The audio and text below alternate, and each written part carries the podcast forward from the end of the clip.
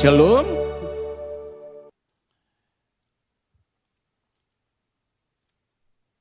Saudara bersuka cita? Amin. Orang yang datang mencari Tuhan harusnya penuh dengan sukacita Allah. Bapak Ibu Saudara yang hadir saat ini, tentu kita ada di tempat ini karena kita mau mencari Tuhan. Amin. Kita mau mencari Tuhan. Nah, saudaraku, ketika kita hidup sebagai orang percaya, Ketika kita hidup sebagai orang Kristen, selama ini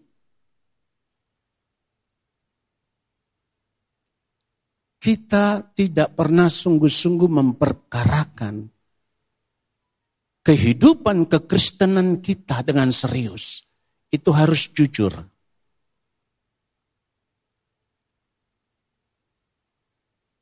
Kalau mau jujur kita tidak pernah memperkarakan kehidupan kekristenan kita dengan serius. Kenapa begitu? Karena kita berpikir kita sudah selamat. Kita berpikirkan yang penting sudah percaya kepada Kristus. Yang penting sudah menerima Kristus sebagai Tuhan dan Juru Selamat. Yang penting sudah menjadi orang Kristen, sudah pasti selamat. Tadi lagu tadi kita nyanyikan saat ku pulang. Mau pulang ke mana? Halo? Kita mau pulang ke mana?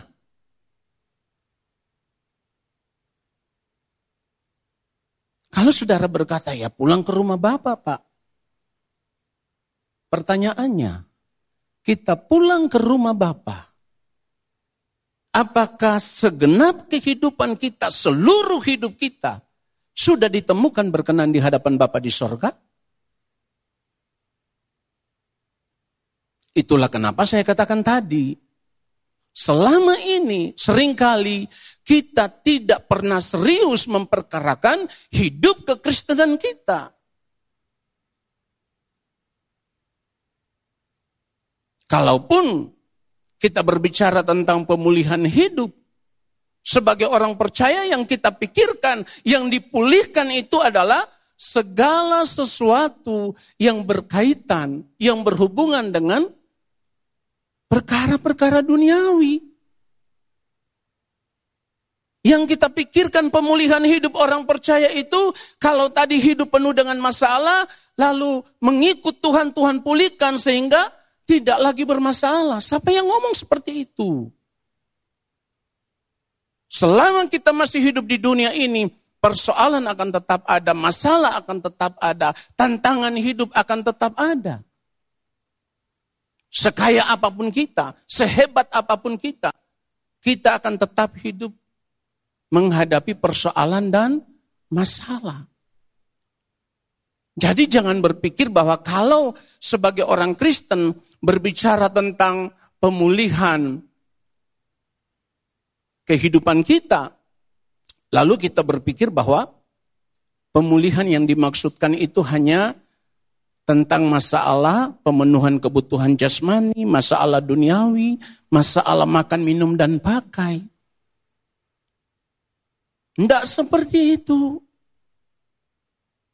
Kalau pemulihan hidup orang percaya seperti itu, murahan sekali kekristenan ini.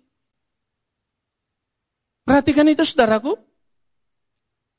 Kalau pemulihan hidup orang percaya hanya berhubungan dengan persoalan-persoalan makan, minum, dan pakai, persoalan-persoalan kebutuhan jasmani, kekristenan itu menjadi murahan.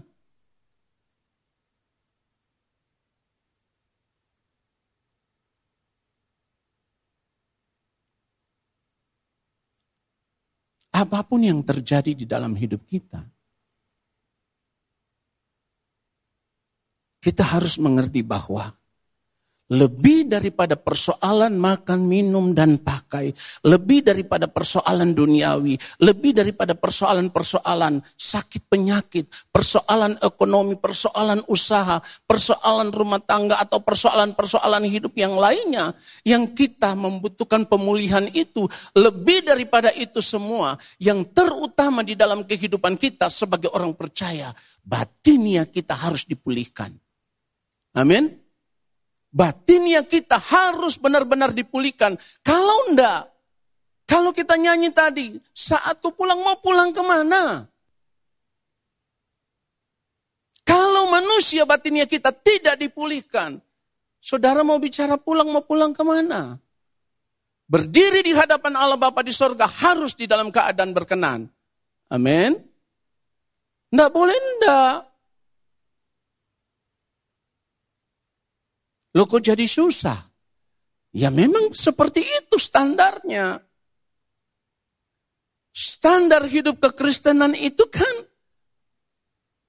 serupa dengan Kristus. Boleh ditawar? Tidak boleh.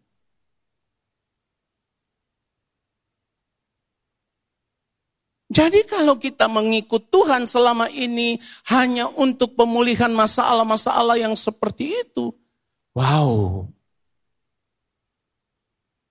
Itu mengerikan saudaraku.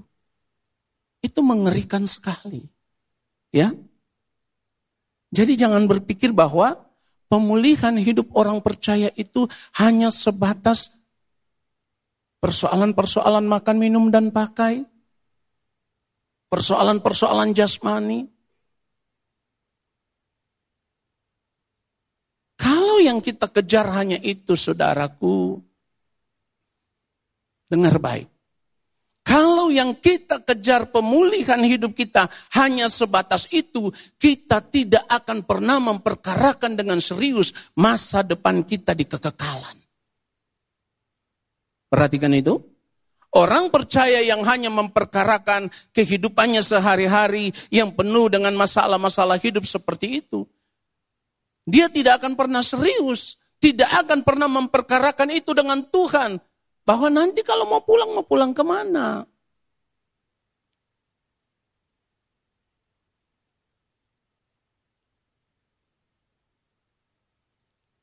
Jadi sekali lagi saya katakan ingat baik, pemulihan hidup orang percaya yang terutama itu adalah manusia batinia kita ya manusia batinnya kita harus semakin hari semakin diubah, harus semakin hari semakin dibaharui, harus semakin hari semakin dimurnikan.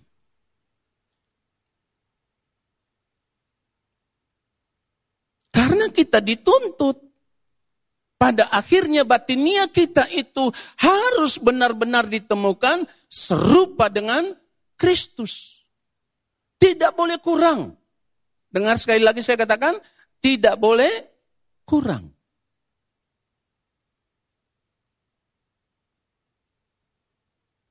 Jadi kita tidak boleh datang mencari Tuhan hanya untuk persoalan-persoalan yang seharusnya itu hanya membutuhkan tanggung jawab kita. Persoalan makan, minum, dan pakai persoalan kehidupan sehari-hari itu kan harusnya itu menjadi tanggung jawab hidup kita. Kalau kita kerja baik-baik, kita bertanggung jawab dengan hidup kita, percayalah semua itu pasti teratasi. Amin. Semua itu pasti teratasi, saudaraku.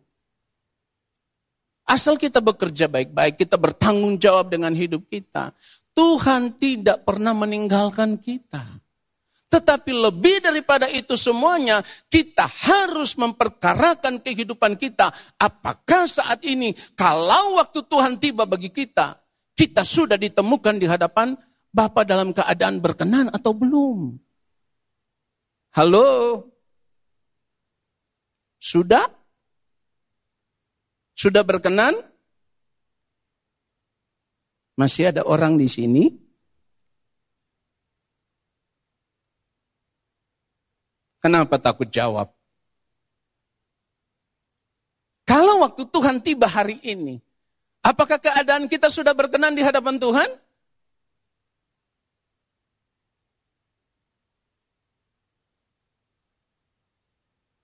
Selama ini ngapain kita?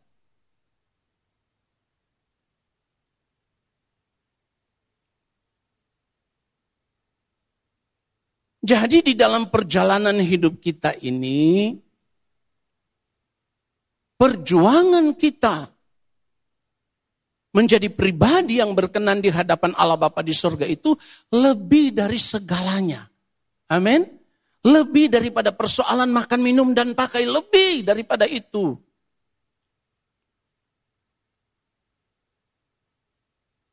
Begini saudaraku. Kalau hanya so, hanya sekedar persoalan makan, minum, dan pakai yang kita pikirkan setiap hari. Saya kasih contoh sederhana seperti ini. Dulu tahun 84 saya masuk Jakarta. Kalau ndak bisa makan, saya tinggal di pinggiran Grogol situ di di jalan di emperan bersama dengan teman-teman di situ. Kalau nggak bisa makan, bangun pagi-pagi saya ambil gitar, lalu cuman ngamen aja di kampus itu ya sudah bisa makan. Yang penting kita mau bertanggung jawab dengan hidup ini. Tetapi ketika sekarang kita berkata kita berada di dalam Kristus. Kalau sekarang kita berkata kita mengikut Kristus, tanggung jawab kita itu hanya satu, berjuang untuk menjadi serupa dengan Kristus. Amin. Ini standar. Pak terlalu tinggi, terlalu keras. Enggak. Standar hidup kekristenan memang ini. Serupa dengan Kristus. Sempurna seperti Bapa di sorga yang adalah sempurna. Kurang dari ini tidak diterima di dalam kerajaan sorga. Makanya tadi saya katakan mau pulang-pulang ke mana? Saya juga bukan orang yang sudah benar. Tetapi setiap hari harus berjuang untuk itu. Amin. Semua kita di sini ini belum benar, saudaraku. Tetapi mulai hari ini, karena kita tidak pernah tahu kapan waktu Tuhan tiba bagi kita, mulai hari ini, kalau kita datang mencari Tuhan, kita mau datang mencari Tuhan supaya semakin hari lewat kebenaran firman seperti ini, batinnya kita semakin diisi, dimurnikan, diubah, dibaharui. Jangan datang ke gereja hanya membawa persoalan kita, lalu minta didoakan supaya masalah usaha itu bisa kembali berkembang, ya. Bisnis yang macet bisa kembali maju. Tidak seperti itu. Kalau kita mengutamakan Tuhan di atas segala-galanya, tanpa meminta seorang pendeta berdoa pun, kita berdoa sendiri sama Tuhan, Tuhan pasti tolong kita. Amin. Jadi kita datang mencari Tuhan itu dengan tujuan yang tepat. Ya, dengan tujuan yang tepat. Jangan seperti orang banyak yang datang mencari Tuhan, lalu Tuhan berkata kepada mereka seperti yang ditulis di dalam Yohanes 6 ayat 26. Firman Tuhan katakan begini, Yesus menjawab mereka, Aku berkata kepadamu sesungguhnya kamu mencari aku bukan karena kamu telah melihat tanda-tanda, melainkan karena kamu telah makan roti itu dan kamu kenyang. Jadi mencari Tuhan bukan hanya sekedar masalah perut. Tidak seperti itu.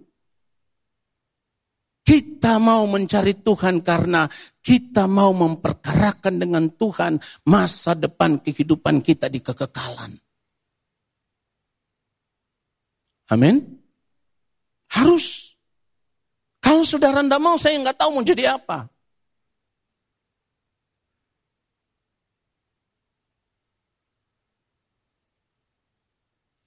Kadang-kadang orang bilang begini, Pak kalau firman seperti itu keras. Keras dari mana? Panggilan kita sebagai orang Kristen, sebagai orang percaya itu memang dari semula kita dipanggil untuk menjadi serupa dengan Kristus. Sempurna seperti Bapa di surga yang adalah sempurna. Dari dulunya sudah seperti itu, saudaraku. Tetapi persoalannya selama ini adalah kita tidak pernah mau sungguh-sungguh memperkarakan akan hal ini. Karena apa? Karena yang kita lihat itu hanya perkara-perkara untuk hari ini makan apa, besok makan apa, ya. Kita berusaha untuk memuaskan manusia daging kita ini, memanjakan manusia daging kita ini. Pada akhirnya kita tidak pernah mau mendandani manusia batinia kita. Karena yang kita utamakan itu hanya kedagingan kita. Saudaraku, kita harus berubah. Amin. Harus berubah. Jangan lagi hidup seperti orang-orang dunia pada umumnya. Pemulihan itu ya kalau sakit disembuhkan berarti saya sudah dipulihkan Tuhan. Itu sementara. Kalau hanya sakit, kita datang mencari Tuhan, didoakan, mengalami kesembuhan, Nilainya itu bukan nilai hidup yang kekal, itu sementara. Kenapa saya katakan itu sementara? Ya karena memang kita hidup di dunia ini juga sementara. Berapa lama kita hidup di dunia ini? 70 tahun, 80 tahun kalau kita kuat. Mazmur 90 ayat 10. Firman Tuhan katakan itu. Masa hidup kami 70 tahun. Kalau kami kuat 80 tahun. Tetapi kalau sudah 80, perhatikan kalimat terakhirnya. Kebanggaannya adalah kesukaran dan penderitaan. Buat apa? Ya, kalau 80 tahun menikmati hidup, kebanggaannya, kesukaran, dan penderitaan, buat apa? Sekalipun kita memiliki segala sesuatu yang bisa kita nikmati, sudah 80 tahun. Makan es krim diabetes. Makan daging bisa asam urat, kolesterol. Terus mau nikmati apa lagi? Halo? Terus kita mau nikmati apa saudaraku? Tetapi kalau dalam keadaan hidup kita saat ini, setiap hari kita melatih batinia kita untuk hidup menikmati Tuhan saja. Setiap hari membangun persekutuan dengan Tuhan. Setiap hari datang mencari Tuhan. Semakin hari keinginan kita akan dunia ini semakin pudar.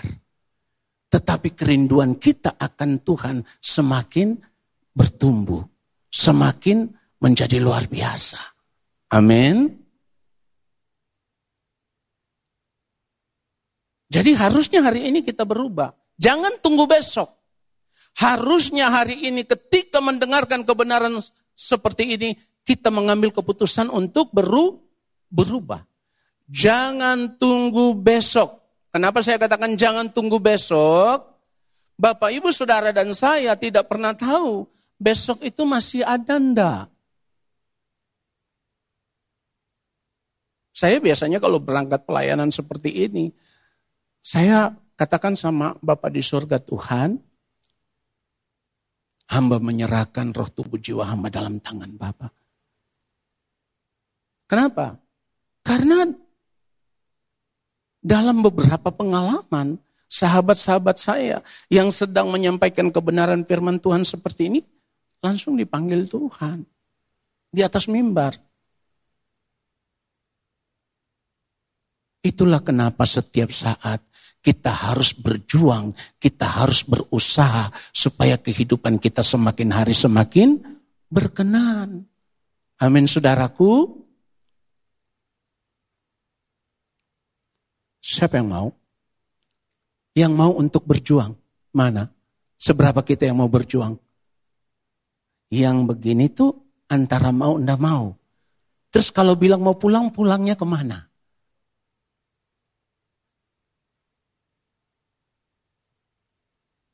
Kita mau berubah, amin? harus saudaraku, harus berubah. Tidak boleh enggak. Saya katakan tadi, kenapa kita harus berubah? Masa hidup kita di dunia ini sementara. 70 sampai 80 tahun. Di dunia ini bukan kehidupan yang sesungguhnya. Kita baru akan masuk kepada kehidupan yang sesungguhnya ketika waktu Tuhan tiba bagi kita. Kehidupan yang sesungguhnya itu adalah kehidupan di kekekalan. Amin. Nah, kita baru bisa masuk ke sana kalau kita pada akhirnya harus menghadapi satu realitas hidup yang tidak bisa kita tolak. Siapa pun tidak bisa menolak akan realitas hidup ini. Pendeta sekalipun, majelis gereja, mau siapa pun. Tidak bisa menolak realitas hidup yang satu ini. Apa itu? Kematian. Tetapi kalau berbicara kematian semuanya takut. Kalau hari ini Tuhan datang udah siap? Oh kan? Kalau sudah berbicara kematian, Pak Franky jangan bicara mati dulu. Ya, saudara kalau nggak mau mati terus nggak mau ketemu Tuhan. Coba saya lihat dulu. Seberapa banyak kita yang mau bertemu dengan Allah Bapa di sorga dengan Tuhan Yesus? Mau mati enggak?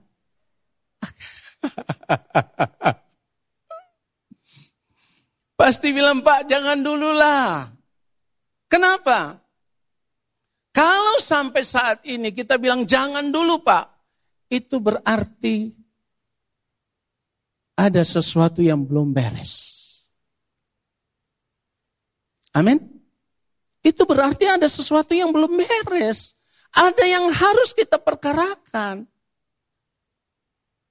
Nah persoalannya itu adalah kita tidak pernah tahu kapan waktu Tuhan tiba bagi kita. Itu persoalannya saudaraku. Makanya tadi saya katakan dari rumah itu saya sudah biasanya saya katakan kepada kepada Tuhan saya bilang Tuhan perkenankan hambamu di hadapanmu. Kalau hamba melayani dan waktumu harus tiba bagi hamba saat hamba melayani.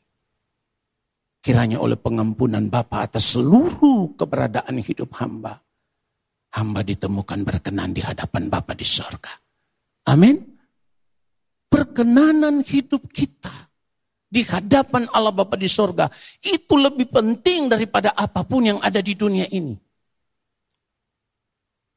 Dengar itu saudaraku, perkenanan hidup kita di hadapan Allah Bapa di surga itu lebih penting daripada apa pun yang ada di dunia ini.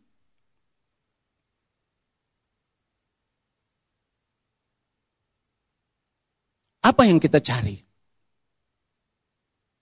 Mau makan enak seenak apa sih?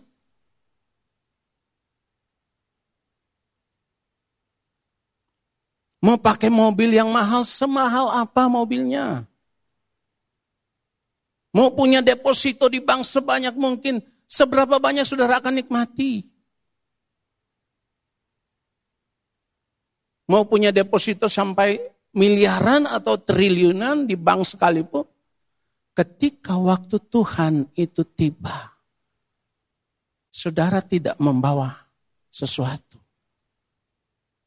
Depositonya untuk siapa? Tetapi kalau hari ini kita memperkarakan batinia kita yang harus dipulihkan, seberapa banyak yang kita punya, kita akan pakai untuk kemuliaan Tuhan. Amin.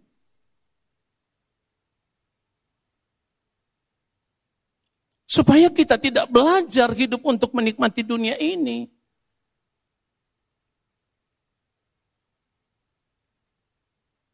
Dan memang firman Tuhan katakan kita harus berbeda dari dunia ini. Amin saudaraku. Kita harus berbeda. Jadi kalau tadi Mazmur 90 ayat 10 berkata masa hidup kami 70 tahun dan jika kami kuat 80 tahun dan kebanggaannya adalah kesukaran dan penderitaan sebab berlalunya buru-buru dan kami melayang lenyap itu artinya saat ini kita semua sudah harus mulai hitung mundur. hanya 70 sampai 80 tahun. Persoalannya adalah begini. Tidak semua harus menunggu sampai 80 tahun. Itu persoalannya. Saya sudah 59, sudah mulai hitung harusnya. Bapak ibu saudara berapa? Sudah mulai hitung. Jangan-jangan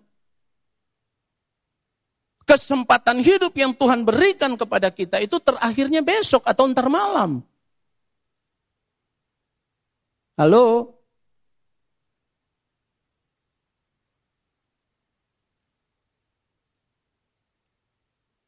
Jadi seharusnya kita sudah mulai memperkarakan perkenanan hidup kita di hadapan Tuhan. Batinnya kita ini sudah harus semakin dipulihkan.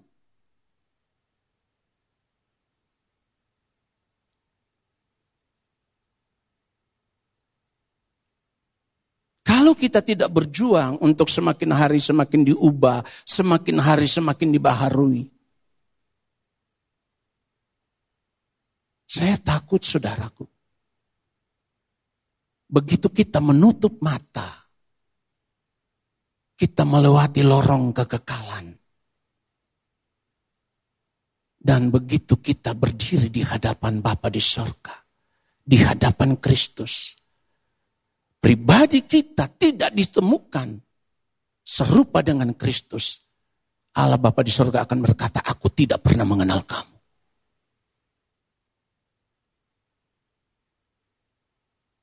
Jadi kalau masa hidup kita 70 tahun ya sudah mulai hitung sekarang ini. Pak masih muda pak, masih 35. Eh, jangan mikir 35 itu lalu masih ada 35 tahun lagi. Jangan.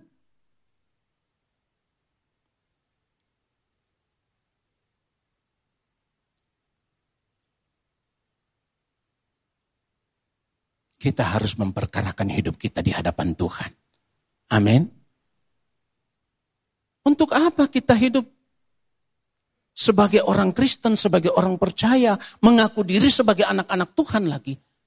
Untuk apa kita mengaku diri sebagai anak-anak Tuhan? Padahal dalam keadaan hidup kita semakin hari kita se tidak semakin berjuang supaya serupa dengan Kristus. Untuk apa? Kalau saya tanya kita semua orang percaya, semua pasti angkat tangan. Amin. Semua pasti angkat tangan. Saya tanya apakah kita orang Kristen? Angkat tangan juga. Apakah kita anak-anak Tuhan? Angkat tangan juga. Kristen itu artinya sama seperti Kristus. Jangan pura-pura Anda tahu. Kristen itu artinya sama seperti Kristus. Pertanyaannya, sudah sama seperti Kristus?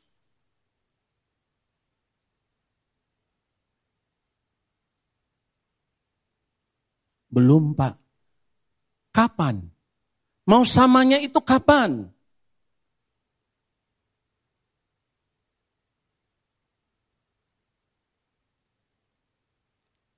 Apakah kita berada di dalam Kristus?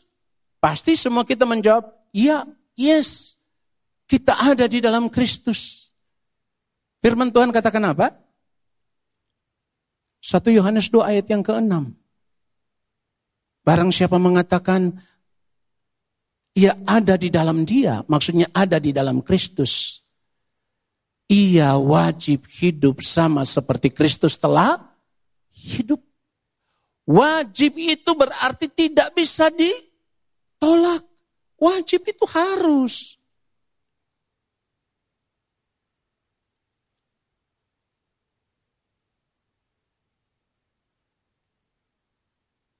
Kenapa wajib hidup sama seperti Kristus?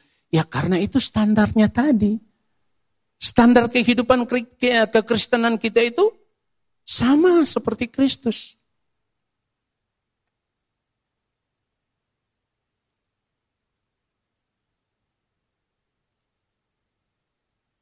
Jadi kita harus mulai sadar. Kalau kita berada di dalam Kristus itu artinya kita bukan berasal dari dunia ini. Amin. Kalau kita mengaku diri kita berada di dalam Kristus berarti kita harus sadar kita bukan berasal dari dunia ini. Tuhan Yesus di dalam doanya kalau kita melihat Yohanes 17, Yohanes 17, kita baca ayat 14 aja. Di dalam doa Tuhan Yesus, Tuhan Yesus berkata begini, Aku telah memberikan firmanmu kepada mereka dan dunia membenci mereka. Karena mereka bukan dari dunia, sama seperti aku bukan dari dunia. Ketika kita tahu kita berada di dalam Kristus berarti kita bukan berasal dari dunia ini. Bahkan firman Tuhan yang lain berkata, kalau kita mau melihat Filipi pasal yang ketiga ayat 20, kewargaan kita itu artinya di dalam kerajaan sorga. Amin. Jadi kita bukan berasal dari dunia ini. Kalau tadi kita nyanyikan pujian yang tadi, kita mau pulang, eh benar. Tetapi untuk pulang ke rumah Bapak itu harus mempersiapkan hidup kita. Kehidupan kita sudah harus benar-benar berkenan di hadapan Bapak, baru kita siap pulang. Jangan sampai ketika kita menutup mata, berdiri di hadapan Tuhan, Bapak di sorga tidak menemukan pribadi Kristus ada di dalam kehidupan kita, Bapak akan berkata, aku tidak pernah mengenal kamu.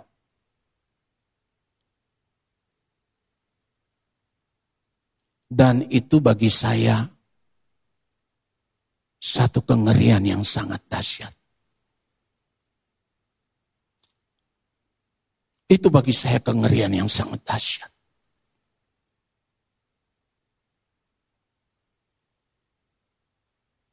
Untuk apa kita hidup menikmati segala sesuatu yang ada yang kita miliki saat ini. Tetapi begitu menutup mata, Bapak di surga katakan aku tidak mengenal kamu.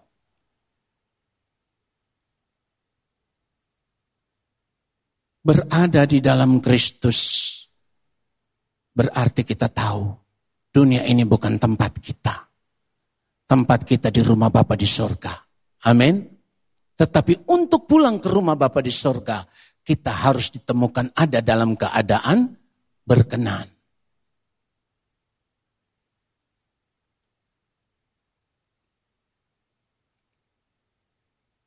Jadi perjuangan kita yang paling berat itu bukan untuk persoalan-persoalan makan, minum, dan pakai. Tetapi perjuangan hidup kita sebagai orang percaya yang paling berat itu adalah bagaimana setiap hari kita mau berjuang ya supaya kita terus dibaharui. Hati kita, pikiran kita terus dibaharui dari hari lepas hari. Semakin hari kita harus semakin terlihat serupa dengan Kristus. Bisa enggak? Pertanyaannya kan begitu. Bisa enggak? Jawabannya sederhana. Bisa. Tetapi persoalannya adalah kita mau atau tidak. Itu kan persoalannya. Banyak di antara kita mungkin berpikir begini, Pak. Kristus itu kan hidup di dunia ini, dia itu kan berbeda. Siapa yang bilang berbeda? Kristus hidup di dunia ini, hidup di dalam keadaan yang sama seperti manusia. Amin dalam keadaan yang sama seperti manusia. Kristus hidup di dunia ini, Kristus berjuang untuk mencapai kesempurnaannya dalam keadaan yang sama seperti manusia. Berjuang. Lah kok kita nggak mau berjuang?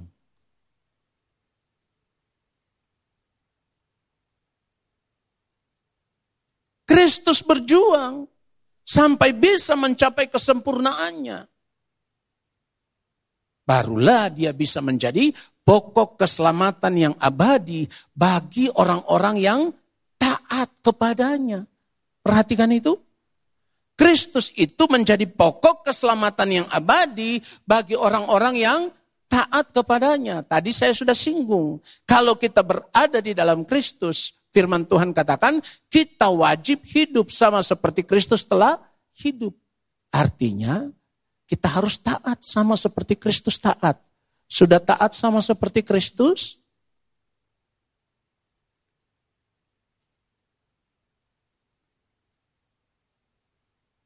jujur untuk memeriksa diri itu lebih penting dari apa pun. Amin. Harus. Kita harus jujur memeriksa seluruh keberadaan hidup kita.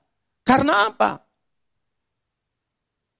Karena yang Tuhan mau ketika kita berdiri di hadapannya, kita ditemukan dalam keadaan serupa dengan Kristus. Artinya begini, artinya begini.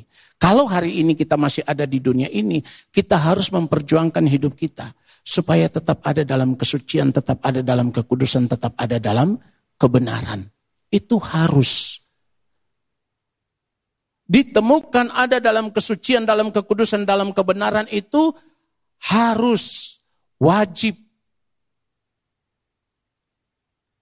Bahkan firman Tuhan katakan kita itu harus kudus di dalam seluruh hidup kita. Jadi kudus itu bukan separuh hidup, tetapi di dalam seluruh hidup kita. Kita harus kudus.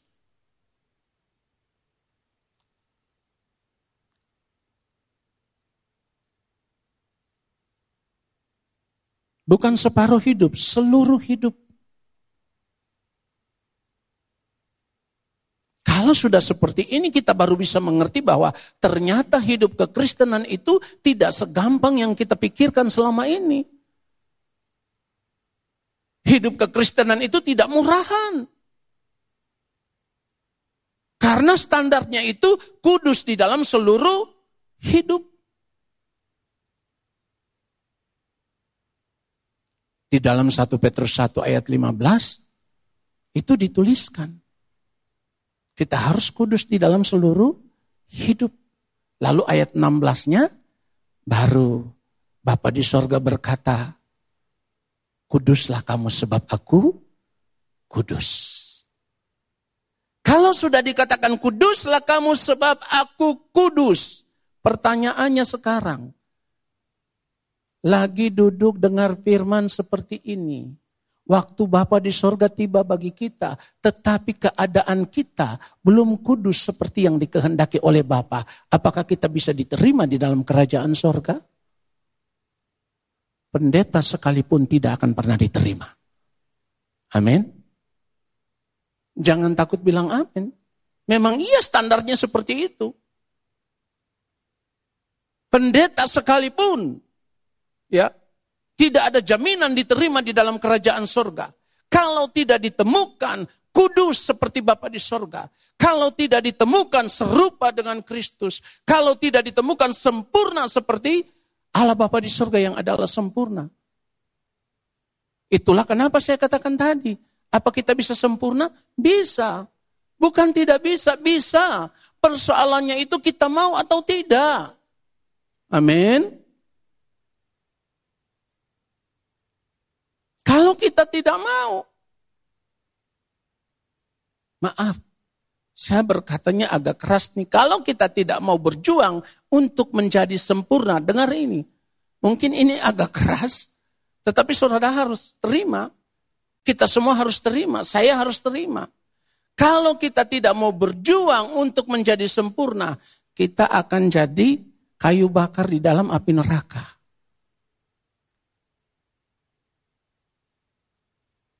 Ini kengerian yang sangat dahsyat.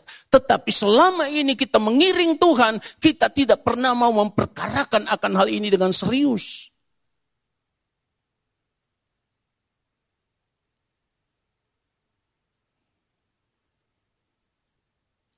Saudara, firman Tuhan katakan, siapa yang ada di dalam Kristus, ia adalah ciptaan yang baru. Yang lama sudah berlalu sesungguhnya yang baru sudah datang. Sudah menjadi baru apa belum? Kan persoalannya itu. Karena apa? Karena kehidupan kita yang lama itu akan menggiring kita ke dalam kebinasaan. Kalau kita membaca kebenaran firman Tuhan, firman Tuhan mencatat seperti itu. Kebenaran firman Tuhan sudah mencatat seperti itu, tetapi selama ini kita masa bodoh. Kita pura-pura tidak tahu dengan kebenaran seperti itu. Kalau dikatakan kita harus menjadi baru ketika kita berada di dalam Kristus, ya berjuang. Ya harus.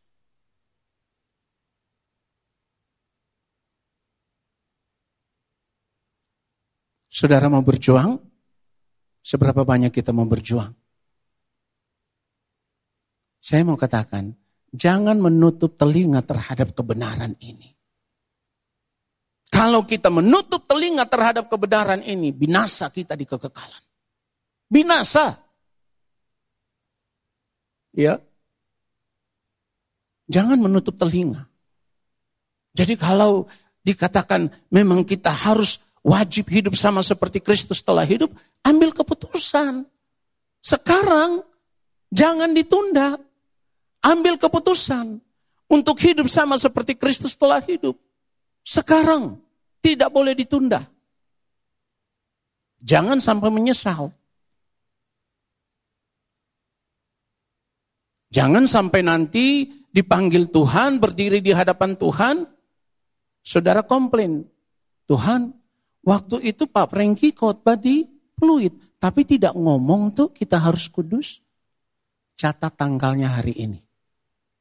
Tanggal berapa saudara datang? Tanggal 27 bulan Maret 2022 saya sudah mengatakan akan hal ini. Tidak bisa saudara komplain di hadapan Tuhan. Amin. Jadi pemulihan manusia batinnya kita itu lebih dari segala-galanya. Hidup yang dipulihkan itu bukan hidup sekedar persoalan makan, minum, dan pakai. Kalau kita mau hidup yang dipulihkan hanya berhubungan dengan persoalan-persoalan duniawi, persoalan-persoalan kebutuhan jasmani, saudara dengar baik. Semuanya itu juga dicari bangsa-bangsa yang tidak mengenal Allah.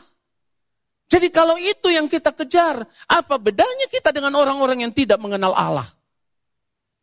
Halo?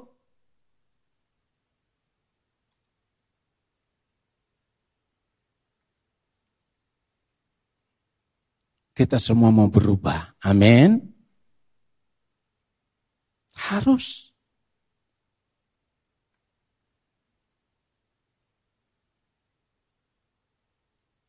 Hidup seperti Kristus itu kan gak gampang loh saudaraku.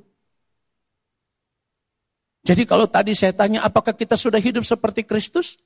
Pasti ragu-ragu menjawab. Ya mau pendeta sekalipun, mau pengerja, ya mau worship leader, singer, siapa pun kita. Kalau kita periksa hidup kita, masih ada juga tuh keinginan yang lain. Saya selalu melatih diri saya, saya katakan Tuhan, aku belajar untuk tidak mengingini apa pun yang ada di dunia ini. Saya selalu berkata begitu. Itulah kenapa saya juga memiliki prinsip hidup yang sederhana. Melayani itu memberi hidup, bukan mencari hidup. Melayani itu memberi hidup, bukan mencari hidup.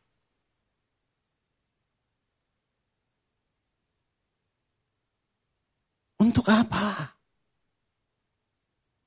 Kita melayani Tuhan Lalu kita berharap Tuhan memberkati pelayanan kita. Semakin hari semakin hebat. Semakin hari semakin luar biasa.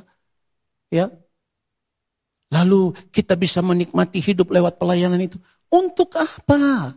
Kalau pada akhirnya ketemu dengan Tuhan, kehidupan kita, batinnya kita tidak serupa dengan Kristus, sia-sia.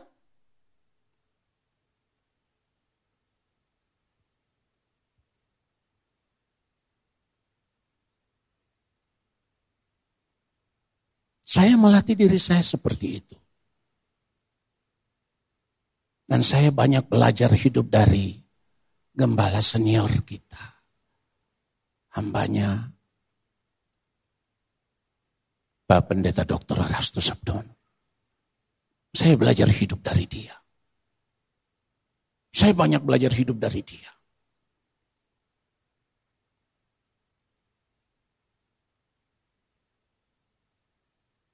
Tetapi tentu apa yang dia tunjukkan, wow itu lebih, jauh lebih dahsyat.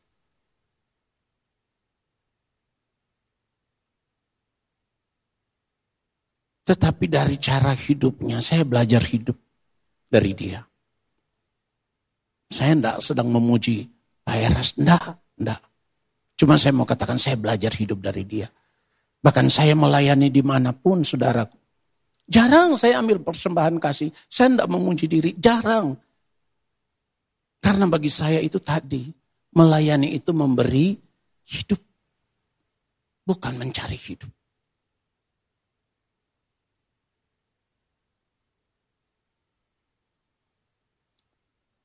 Pak Mark tahu saya ada channel YouTube.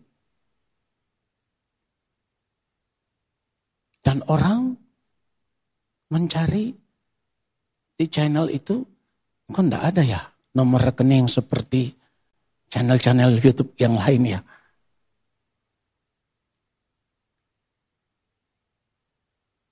Orang bilang, Pak Franky kok enggak ada? Ya melayani itu memberi hidup bukan mencari hidup.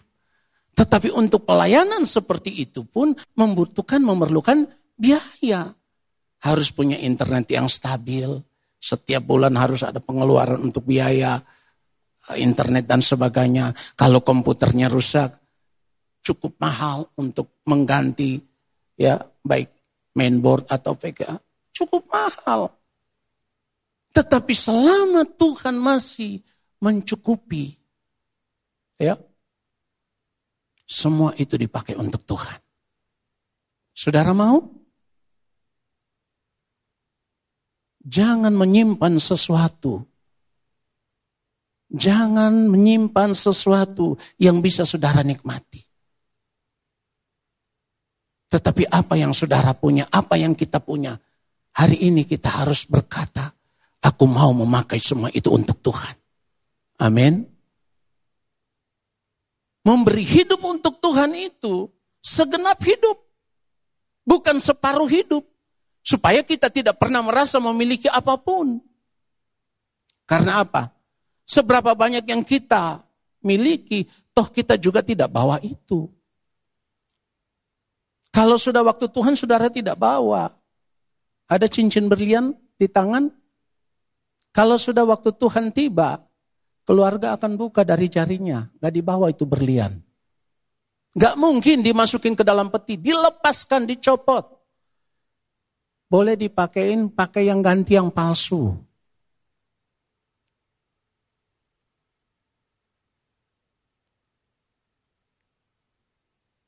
Terus, mau apa kita dengan hidup ini? Kalau kita tidak berjuang supaya semakin hari batinnya kita ini semakin dipu, dipulihkan. Harusnya perjuangan kita itu hanya untuk yang satu ini. Supaya semakin hari kita bisa semakin terlihat serupa dengan Kristus. Kerinduan kita yang terakhir apa? Di mana Kristus berada di situ juga kita berada. Amin. Ini kerinduan kita yang terakhir seharusnya, bukan yang lain. Mau punya rumah mewah, mobil mewah. Jendela rumah satu aja saudara nggak bisa masukin di dalam petinya. Perhatikan itu. Semewah apa pun itu. Jadi mari ini saya, hari ini saya mau katakan, kita mau belajar tidak merasa memiliki apa pun. Amin tidak merasa memiliki apa pun. Kita belajar untuk itu. Karena yang aku mau bukan apa yang bisa aku nikmati, tetapi saat ini yang aku mau bagaimana pribadiku ditemukan serupa dengan Kristus.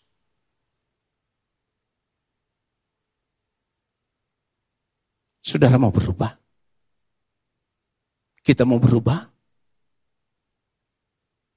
Jangan sampai sia-sia Kalau Tuhan Yesus menjanjikan buat murid-muridnya ketika dikatakan di dalam Yohanes 14, kalau kita mulai lihat dari ayatnya yang pertama, janganlah gelisah hatimu, percayalah kepada Allah, percayalah juga kepadaku, di rumah Bapakku banyak tempat tinggal. Jika tidak demikian tentu aku mengatakannya juga, aku mengatakannya kepadamu. Sebab aku pergi ke situ untuk menyediakan tempat bagimu. Kristus pergi ke rumah Bapa menyediakan tempat bagi kita itu harus digaris bawahi. Tetapi untuk bisa bersama-sama dengan Kristus di rumah Bapa, kita harus ada dalam keadaan yang berkenan. Tidak bisa tidak berkenan. Lah, Pak, Pak ini gimana sih? Kan Kristus udah mati bagi kita. Berarti kita pasti selamat. Kristus mati bagi kita menjadi jalan. Supaya lewat Kristus itulah kita bisa kembali kepada Bapa di sorga. Dia menjadi jalan. Tidak otomatis. Akulah jalan. Itu yang dikatakan Kristus. Kalau akulah jalan, mari kita berjalan mengikuti jalan itu dalam sikap, dalam gerak pikiran, dalam perkataan, semuanya harus sama. Itulah kenapa firman Tuhan katakan kita harus mengenakan pikiran dan perasaan Kristus. Nah selama ini prakteknya sudah apa belum? Dalam hidup kita sehari-hari apakah kita sudah mengenakan pikiran dan perasaan Kristus? Sudah praktek?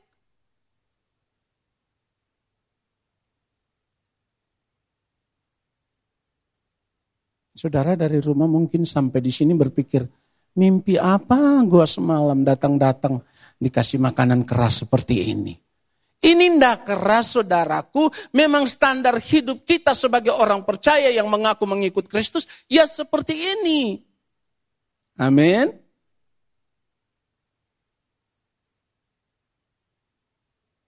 Kita harus berubah. Amin saudaraku. Harus. Kalau kita kita nggak mau untuk berubah, mau jadi apa kita?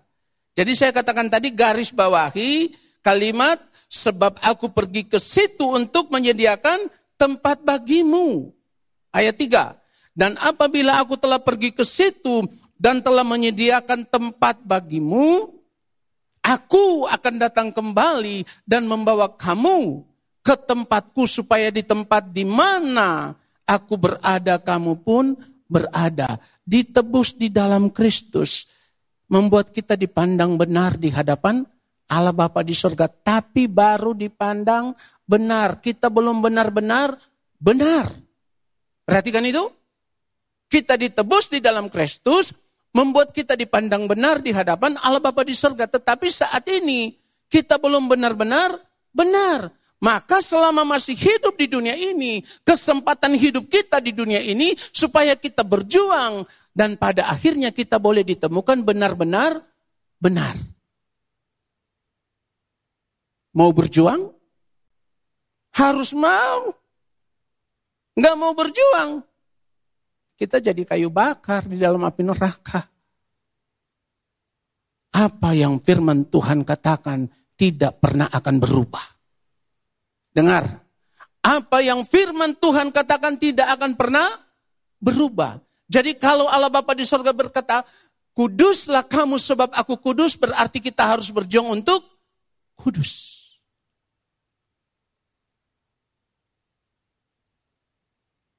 Pak Franky ini ngomong kayak kita nggak hidup di, di dunia lagi. Ya memang kita masih ada di dunia. Siapa yang bilang kita nggak hidup di dunia? Tetapi saya menyampaikan apa yang menjadi kebenaran.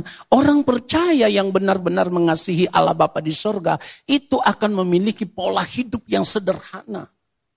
Dengar baik.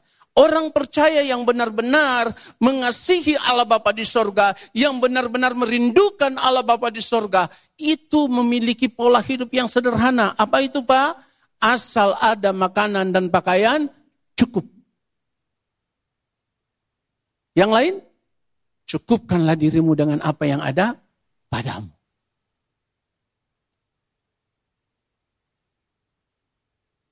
Tadi saya katakan melayani itu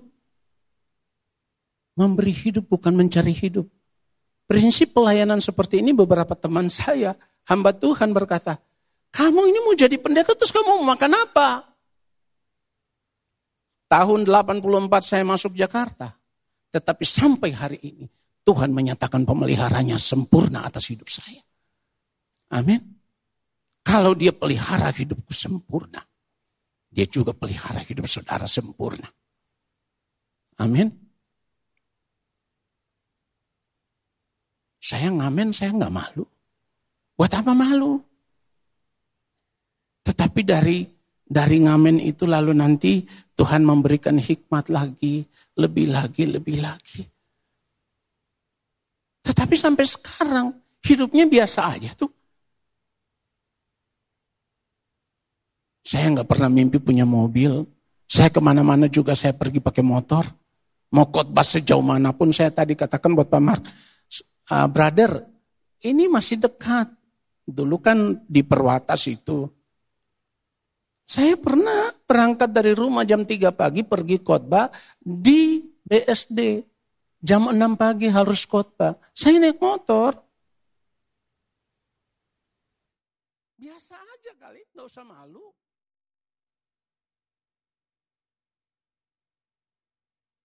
Kita mau berubah, amin. Harus. Harus saudaraku, harus. Kenapa saya katakan harus?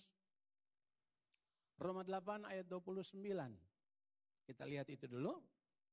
Harus, harus. Enggak boleh enggak.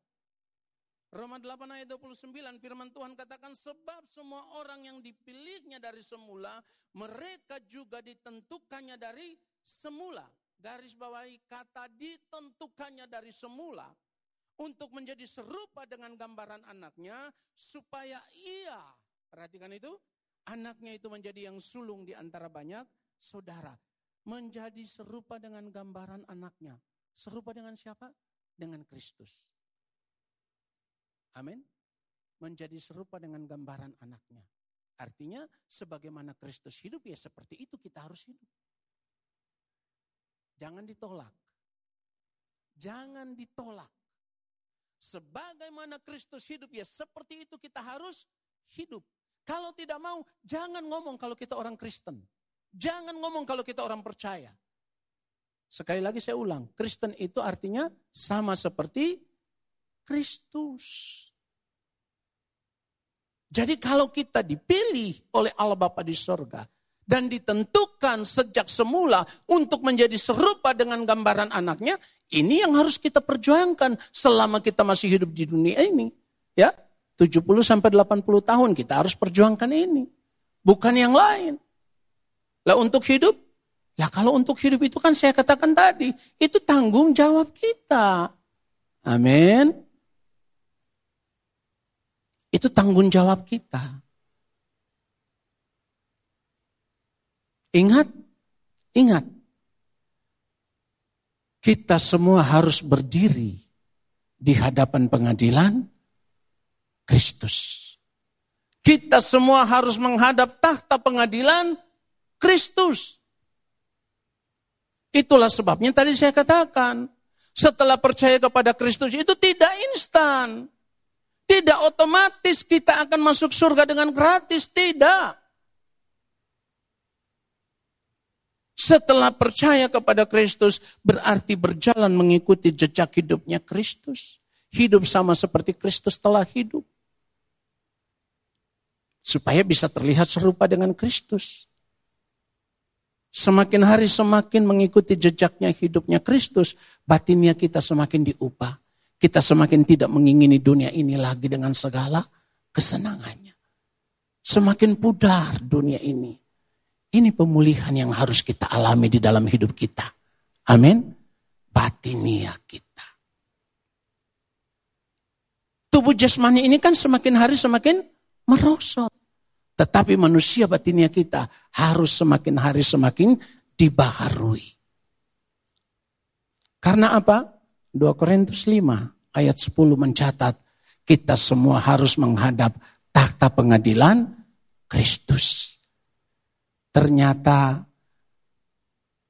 mengikut Kristus, kita harus memberi segenap hidup, membayar harga penuh, tidak boleh dikurangi. Kalau kita mau bersama-sama dengan Kristus di dalam kerajaan Allah Bapa di sorga.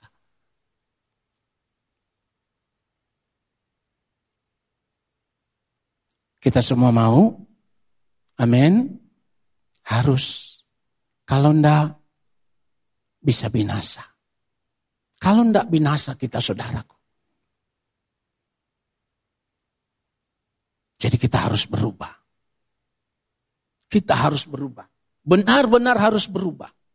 Harus berjuang.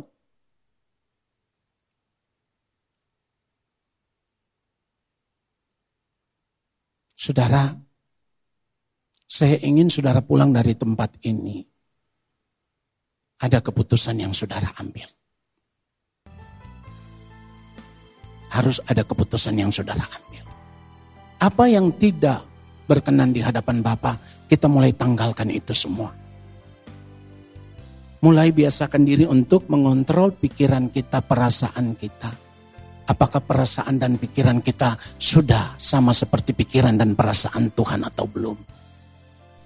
Bagi Bapak, Ibu, Saudara-saudari yang terpanggil untuk mendukung pelayanan GSKI Pluit dapat memberikan persembahan ke rekening BCA KCU Pluit dengan nomor 1686533388. Terima kasih atas dukungan persembahan saudara. Tuhan Yesus memberkati.